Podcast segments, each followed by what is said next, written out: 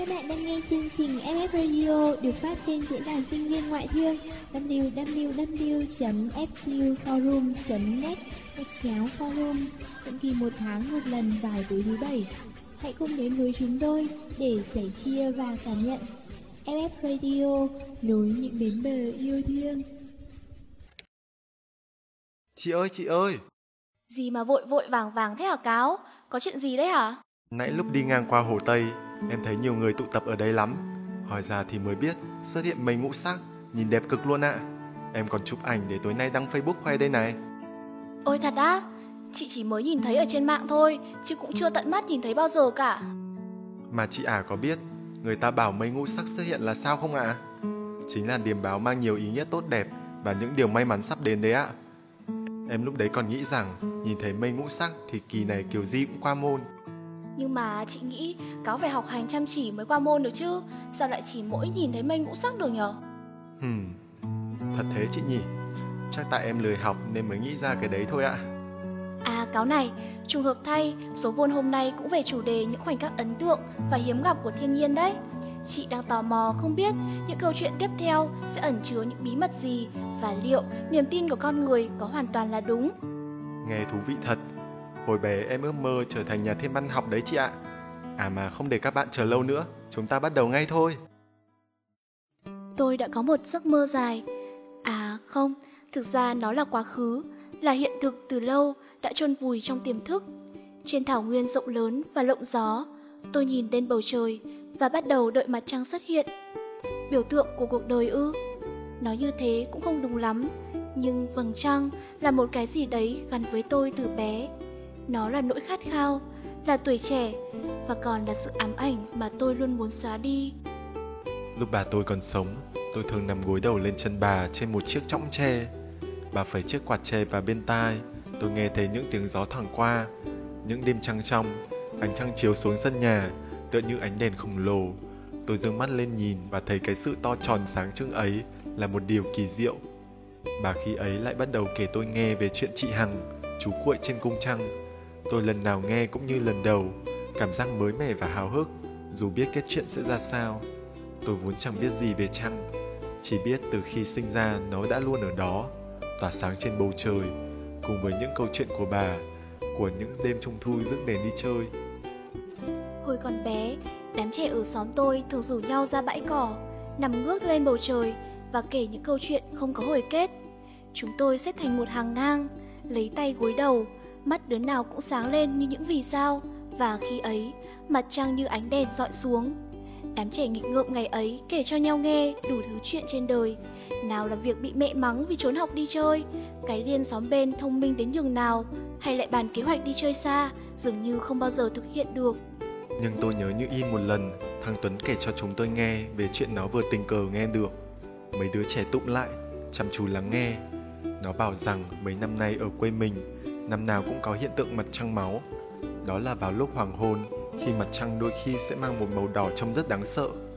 Người trong làng đồn với nhau rằng đó là điềm gở, là điềm báo sắp có chuyện chẳng lành, nên ai cũng sợ hãi. Vài người còn bảo rằng đó là hiện thân của ma quỷ hay thần linh muốn trừng phạt con người. Chúng tôi nghe xong ai nấy đều ngơ ngác, không biết chuyện gì đang xảy ra. Thằng Tuấn bảo nó tình cờ nghe được người lớn nói với nhau như thế. Chắc họ muốn giấu vì sợ đám trẻ sẽ hoảng hốt và sợ hãi. Đám chúng tôi nhìn nhau chẳng nói một lời, nhưng át hẳn ai nấy đều cảm thấy bất an và lo sợ một điều gì đó không may sẽ đến với làng. Gia đình tôi làm nghề nông mấy đời nay, tuy khốn khó và nỗi lo nợ nần luôn đeo bám, nhưng tôi luôn tự hào vì bố mẹ tôi luôn chăm chỉ làm việc, thương yêu chúng tôi và chưa một lần cãi vã. Thế nhưng, để nuôi ba đứa con đang tuổi lớn như chúng tôi, thật không dễ dàng gì. Nỗi lo cơm áo gạo tiền ngày một đè nặng lên đôi vai, bố tôi bắt đầu uống rượu và có những cơn say, còn gương mặt mẹ vì thế mà buồn rầu đến đáng thương. Chị tôi sắp lên đại học, tôi và em cũng đang tuổi đến trường. Mỗi sáng thức dậy là một ngày đau đầu suy nghĩ của bố mẹ. Thế mà, chớ trêu thay, mấy năm liên tiếp mất mùa, ai nấy trong làng đều bất an, lo lắng. Những ngày sau đó, tôi dần cảm nhận được sự im ắng của ngôi làng, vốn trước đây luôn tràn ngập tiếng cười, bởi cái nghèo, cái đói đang tìm đến mọi ngóc ngách. Vào một buổi chiều quang mây, tôi và lũ bạn đang trên đường đi học về. Bỗng thằng Nam hốt hoảng chỉ tay về phía bầu trời. Mặt trăng đang dần chuyển sang màu đỏ. Mấy đứa chúng tôi chẳng nói năng gì mà nhanh chóng chạy về nhà. Mọi người đang tụ tập trước hiên nhà tôi. Ai nấy vẻ mặt đều lo lắng. Rồi bỗng có tiếng khóc nghẹn ngào thất thanh vang lên. Tôi sợ năm nay lại mất mùa nữa rồi. Bắc Thanh nói, bố tôi cũng ở đấy. Chưa bao giờ tôi nhìn thấy ở bố một nỗi tuyệt vọng đến cùng cực. Ông quay sang nhìn tôi như muốn nói điều gì đấy, rồi lại thôi. Tối hôm đó, không khí nặng nề bao trùm lên cả ngôi nhà. Bố mẹ tôi không nói gì, chị em tôi cũng chỉ biết cúi đầu ăn cơm. Tôi có hỏi chị hai, có thật mặt trăng máu xuất hiện là điểm gở, là năm nay làng ta lại mất mùa hay không? Chị bảo rằng cũng không biết nữa, vì ai cũng tin như thế, nhưng không ai biết có thật hay không. Đêm đó, tôi trằn trọc không ngủ. Đến gần rạng sáng thì nghe thấy tiếng nói ầm ĩ. Tôi chạy sang phòng bố mẹ, nép vào cửa. Đó là lần đầu tiên tôi thấy bố mẹ cãi nhau. Tôi sững sờ và nước mắt cứ thế lăn xuống. Bố tôi như trở thành một con người khác, quát mắng mẹ tôi bằng những lời thậm tệ. Tôi không làm gì được, chỉ ngồi ở đấy, cô nén đi tiếng khóc và một mớ suy nghĩ hỗn loạn trong đầu hiện lên. Tôi cảm thấy có một điều gì đó dường như rất tồi tệ đang đến với gia đình mình. Bố tôi bình thường là một người rất hiền lành và ấm áp, không bao giờ to tiếng với ai. Thế mà từ lúc đấy, cứ mỗi lần nhìn thấy mặt trăng, tôi lại run sợ. Tôi sợ sự bình yên trong ngôi làng và gia đình mình bị nó cướp đi. Những ngày hôm sau, những trận cãi vã lại tiếp tục, nhưng tôi chỉ nằm nghe và khóc mà chẳng dám làm gì. Tôi biết bố có nỗi khổ tâm, biết rằng bố thương chị em tôi không được đầy đủ như những người khác nên mới buồn bã đến thế. Có lần tôi lén đi theo bố, thấy bố đi ra bờ sông uống rượu với bác Lam, người bạn thân thiết của bố. Sao trông anh dạo này buồn bã thế? Tôi nghĩ năm nay mất mùa thật, điểm ông trời báo cho cả rồi đấy mà. Thế thì mấy đứa trẻ nhà tôi để đâu ra tiền mà ăn học. Còn cái Linh, năm sau nó học đại học. Tôi mấy ngày nay như trở thành một người khác vậy. Nhiều lần mất bình tĩnh mà quát tháo cả vợ tôi. Xin lỗi, tôi phải nói điều này, nhưng điểm báo luôn là cái cớ của nhân họa. Bố tôi im lặng, chẳng nói gì, nhưng tôi biết con người của bố tôi không phải như thế. Hẳn là ông đang cảm thấy rất tệ vì đã quát mắng vô cớ với mẹ. Có lẽ bố tôi không sai, nhưng niềm tin của ông đã sai. Khi con người trở nên bất an với chính mình, họ sẽ giải thoát khỏi nó bằng cách làm tổn thương người khác. Mẹ tôi đã buồn và tổn thương rất nhiều. Một người phụ nữ quanh năm, không váy vóc điệu đà, không son phấn, suốt ngày chỉ biết làm lụng vất vả, nay còn phải chịu những lời lẽ như thế từ người mà mẹ tin tưởng nhất. Năm ấy, chẳng như điểm gở mà mọi người truyền tay nhau. Vụ mùa bội thu, bà con trong làng ai nấy đều vui mừng khôn xiết. Chẳng có điểm gở nào có, cũng không có điều gì tồi tệ diễn ra ngoài việc mọi người lo lắng và mất bình tĩnh đến thế. Sau khi bán thóc, tôi được bố mua cho cái cặp mới. Chị tôi yên tâm vào đại học. Bố mẹ như chút được gánh nặng và nhẹ nhõm đi phần nào. Người trong làng sau đó không còn nói gì về mặt trăng kia nữa. Đám trẻ chúng tôi lại ồn ào huyên náo như trước. Nhưng quá khứ của những trận cãi vã luôn hiện hữu trong tâm trí tôi. Đó là những hình ảnh không thể nào quên được. Đến tận bây giờ, tôi vẫn không thể xóa bỏ nó và coi như chưa có chuyện gì xảy ra.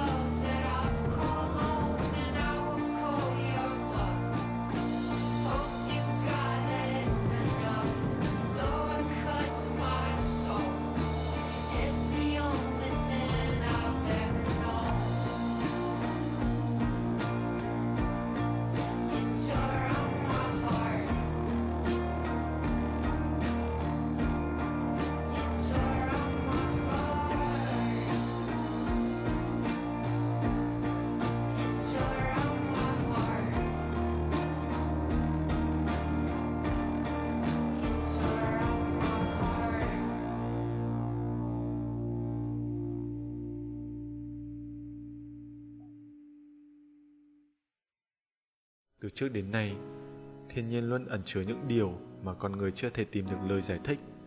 Nhiều người mất cả cuộc đời để tìm tòi, nghiên cứu, nhiều người chỉ mất vài giây để bịa ra nguyên do của những hiện tượng đó cho phù hợp với lối nghĩ của mình. Và cũng có rất nhiều người chôn mình trong sự sợ hãi, ám ảnh khi cho rằng mẹ thiên nhiên đang nổi giận. Vì vậy, nhân loại luôn tồn tại một thứ vũ khí còn có sức mạnh hủy diệt ghê gớm hơn binh đao và súng đạn. Đó là sức mạnh của những niềm tin vô căn cứ. Đừng đổ lỗi cho thiên nhiên. Tất cả những gì xảy ra đều sẽ chỉ là một ánh trăng với màu đỏ, nếu như con người không cho rằng đó là điểm gở. Chính con người mới là tác nhân làm nên cuộc sống của chính họ. Chị không ngờ rằng tác động của hiện tượng rất đỗi bình thường như mặt trăng máu lại ghê gớm đến như vậy. Đúng là niềm tin sai trái là thứ đáng sợ nhất và có thể hủy hoại hạnh phúc và sự bình yên vốn có. Em thì rất ấn tượng với một câu nói của Bắc Lam. Điểm báo luôn là cái cớ của nhân họa. Những việc làm dù tốt hay xấu, chúng ta đều có quyền định đoạt. Những lý lẽ và niềm tin rằng ông trời đang xui khiến con người chỉ là lời bao biện vô căn cứ. Nhưng chị nghĩ là ngoài những hiện tượng mang cho con người những suy nghĩ cực đoan như trên thì hẳn vẫn có những khoảnh khắc của thiên nhiên mà ta tin là điều tốt đẹp sắp đến. Chắc chắn rồi chị à. Ví dụ như việc mọi người tin rằng ước nguyện khi sao băng xuyên qua bầu trời sẽ làm điều ước đó trở thành hiện thực chẳng hạn. Và câu chuyện tiếp theo sẽ về hiện tượng gì đây nhỉ? Chúng ta cùng mở cánh cửa và khám phá những điều thú vị nhé. Hôm nay, đài báo truyền thông khắp nơi đều xôn xao bởi sự xuất hiện bất ngờ một đám mây lạ trên nền trời thủ đô. Bầu không khí tràn ngập phấn khích của mọi người, tất nhiên không ngoại trừ tôi, bởi đó là một đám mây ngũ sắc, không chỉ đẹp về phần nhìn mà còn vì ý nghĩa mà nó đem lại. Sau một thời gian mọi người đều căng thẳng vì mùa dịch Covid-19 đã qua thì đám mây này quả thực có ý nghĩa vô cùng may mắn. Tôi càng thích thú hơn bởi trong khi đám bạn lần đầu được chứng kiến cảnh tượng đẹp đẽ này thì tôi đã từng được nhìn thấy một đám mây ngũ sắc, có khi còn đẹp hơn thế, lung linh hơn thế. Cảm giác có chút hãnh diện khiến tôi nhớ về ngày ấy khi tôi mới 10 tuổi được bố mẹ cho về quê thăm ông bà nội. Đó là một buổi chiều thu mát mẻ, mặt trời như lòng đỏ trứng gà đang dần ngả về phía chân trời. Tôi theo ông ra ngoài chăn trâu. Cái tầm ấy đi chăn trâu quả là thư thái. Gió hưu hưu chỉ đủ làm cành lá rung rinh. Những tia nắng nhẹ vương vấn khắp muôn nơi khiến đám cỏ xanh non mơn mởn trâu ăn như cũng lấp lánh ánh vàng. Con trâu cứ ăn cỏ của nó, còn tôi thì bắt chước ông nội nằm gối đầu lên đám cỏ mật thơm mềm. Ngơ mắt lên nhìn bầu trời cao vời vợi, phía xa xa là cánh diều đã thu nhỏ lại bé xíu xiu, nhưng tôi vẫn có thể nhận ra đó là cánh diều hình con bươm bướm. Kỳ diệu là tôi còn thấy một thứ gì đó giống như một chiếc cầu vồng với rất nhiều màu sắc. Nhưng không phải cầu vồng thường cong cong sao? Chiếc cầu vồng này lại có vẻ giống một đám mây hơn thì phải. Tôi liền chỉ vào vật thể không rõ lai lịch ấy, hỏi ông nội. Ông ơi, tại sao cầu vồng kia lại giống như đám mây thế ạ? Ông tôi liền cười hiền từ và nói, đấy gọi là mây ngũ sắc, người xưa gọi nó là tường vân. Tường vân nghĩa là mây báo điểm lành, nhìn thấy mây này sẽ gặp nhiều may mắn. Nó may mắn cỡ nào ạ? Ông ơi, ông kể cho con nghe câu chuyện về mây ngũ sắc đi ông. Con bé này, lớn rồi mà lúc nào cũng chỉ thích đòi ông kể chuyện thôi. Thế là chiều hôm ấy, tôi được ông kể cho nghe câu chuyện xưa về mây ngũ sắc. Chuyện xưa kể rằng, năm ấy, nước ta bị giặc phương Bắc xâm lăng. Thế giặc rất mạnh, đứng đầu là tên tướng nổi tiếng ra tay tàn bạo.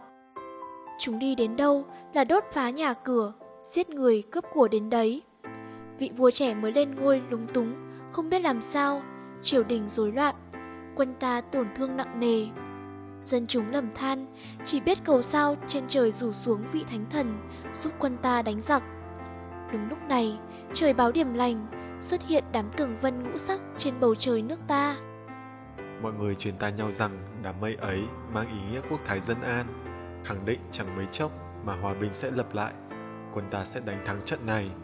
Quả nhiên, quân ta như được tiếp thêm nguồn sức mạnh khổng lồ, sĩ khí tăng cao, đánh thắng nhiều trận liên tiếp, giành lại mấy thành đã mất. Quân địch nghe tin nước Nam bỗng được thần linh phù trợ, trở nên hùng mạnh vô cùng, khiếp sợ liền rút hết quân về nước, hòa bình lập lại, dân chúng hăng hái tăng gia sản xuất, đất nước nhanh chóng phục hồi sau chiến tranh. Từ ấy, bắt đầu có nhiều truyền thuyết về mây ngũ sắc lưu truyền trong dân gian. Trong đó có cả những lời đồn về dáng vẻ thật sự ẩn sau đám mây ngũ sắc. Có người nói đó là một vị thần tiên già, râu tóc bạc phơ, khoác trên mình một chiếc áo choàng ngũ sắc, đứng trên một đám mây. Lại có người nói tận mắt nhìn thấy một nàng tiên nữ xinh đẹp tuyệt trần với mái tóc ngũ sắc. Tóc nàng dài như suối, bồng bềnh như mây, xung quanh tỏa ra ánh hào quang kỳ diệu.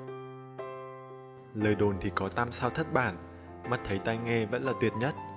Tôi tự cảm thấy bản thân vô cùng may mắn khi được thấy dáng vẻ xinh đẹp của nàng tiên mây ngũ sắc mà ông vừa mới kể.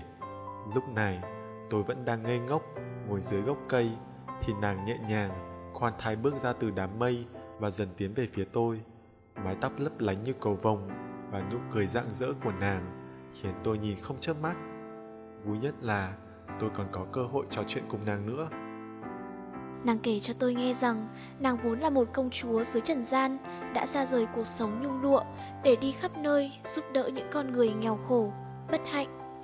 Vì luôn yêu thương con dân, không kể thân phận sang hèn nên nàng luôn được dân chúng yêu mến. Sau này khi mất đi, dù nàng đã hóa thành một vị tiên trên cao nhưng vẫn lưu luyến nhân gian, lưu luyến con người. Thấy được điều ấy, Ngọc Hoàng cảm động, giao cho nàng trọng trách báo điểm lành cho dân chúng dưới dáng vẻ của một đám mây ngũ sắc. Nàng nói, Thật ra, báo điểm lành chỉ là một cách để cổ vũ con người lạc quan hơn và có niềm tin hơn vào tương lai của mình cũng như vận mệnh của dân tộc. Niềm tin đôi khi đem lại sức mạnh vô cùng lớn lao mà không ai có thể lường trước được. Đúng lúc này thì tôi choàng tỉnh giấc trong tiếng gà gáy báo hiệu một ngày mới đã bắt đầu. Hóa ra, cuộc gặp gỡ ấy chỉ là một giấc mơ mà thôi.